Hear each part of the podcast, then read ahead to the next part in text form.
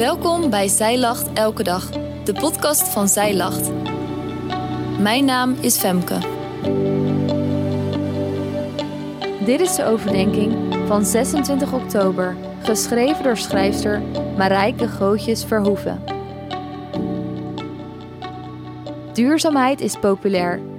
Iets wat duurzaamheid is degelijk, blijvend, bestendig, consistent, hecht. Het is kostbaar, langdurend, onveranderlijk, niet wankelbaar, onverzettelijk, solide, stabiel, standvastig, sterk en stevig. Duurzame producten vergen investering, maar ze zijn dat waard voor de lange termijn. Een actueel thema dat ik graag wil toepassen op ons geloof. Want hoe duurzaam is jouw geloof eigenlijk? Dat duurzaamheid een belangrijk onderwerp is geworden, heeft te maken met klimaatverandering, problemen met drinkwater, uitputting van grondstoffen en noem maar op. Maar daarnaast is het ook een hype geworden, waardoor je inflatie krijgt van duurzaamheid.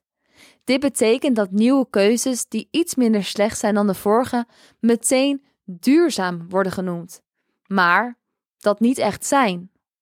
Een voorbeeld van inflatie van duurzaamheid is de verbeterende afvalscheiding, terwijl het pas echt duurzaam is als er minder afval geproduceerd wordt.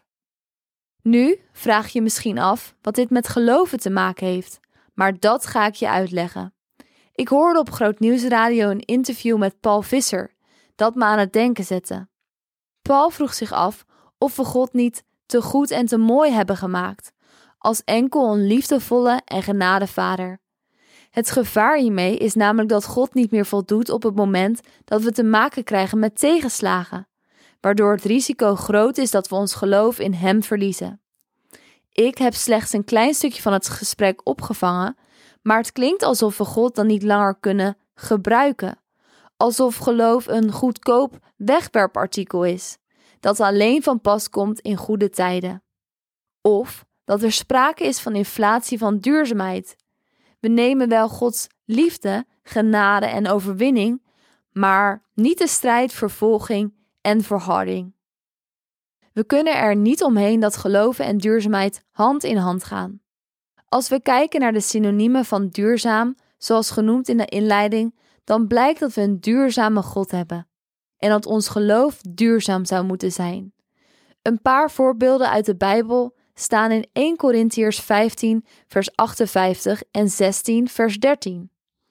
Wees standvastig en onwankelbaar. Wees waakzaam, volhard in het geloof.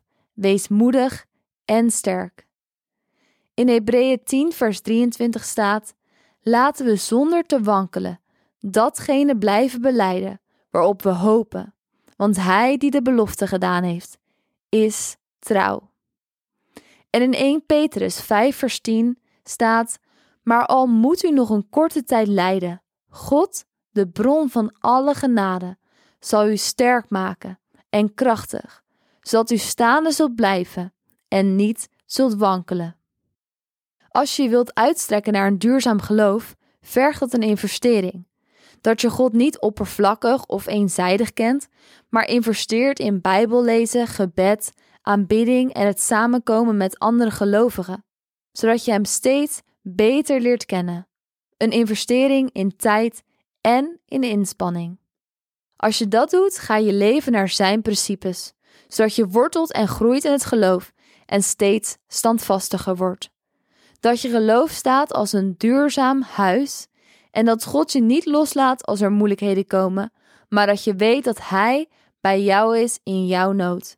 Dat Hij het werk afmaakt dat Zijn hand is begonnen. En dat Hij alles kan medewerken voor wie Hem liefhebben. Uit onderzoek blijkt dat een crisis of calamiteit een goede kans biedt om te veranderen, om te verduurzamen, omdat dan de noodzaak groot is. Dus zelfs als jij op dit moment je afvraagt wat je nog aan je geloof hebt, hoef je het niet overboord te zetten. Je mag het juist zien als een optimale kans om opnieuw of voor het eerst te investeren, om te ontdekken wie God is, zowel tijdens de pieken als de dalen, tijdens de hoogtepunten, maar ook juist tijdens de dieptepunten. Investeer in een duurzaam geloof dat tegen een stootje kan en blijvend is. Want je zult gaan ervaren dat het de investering meer dan waard is.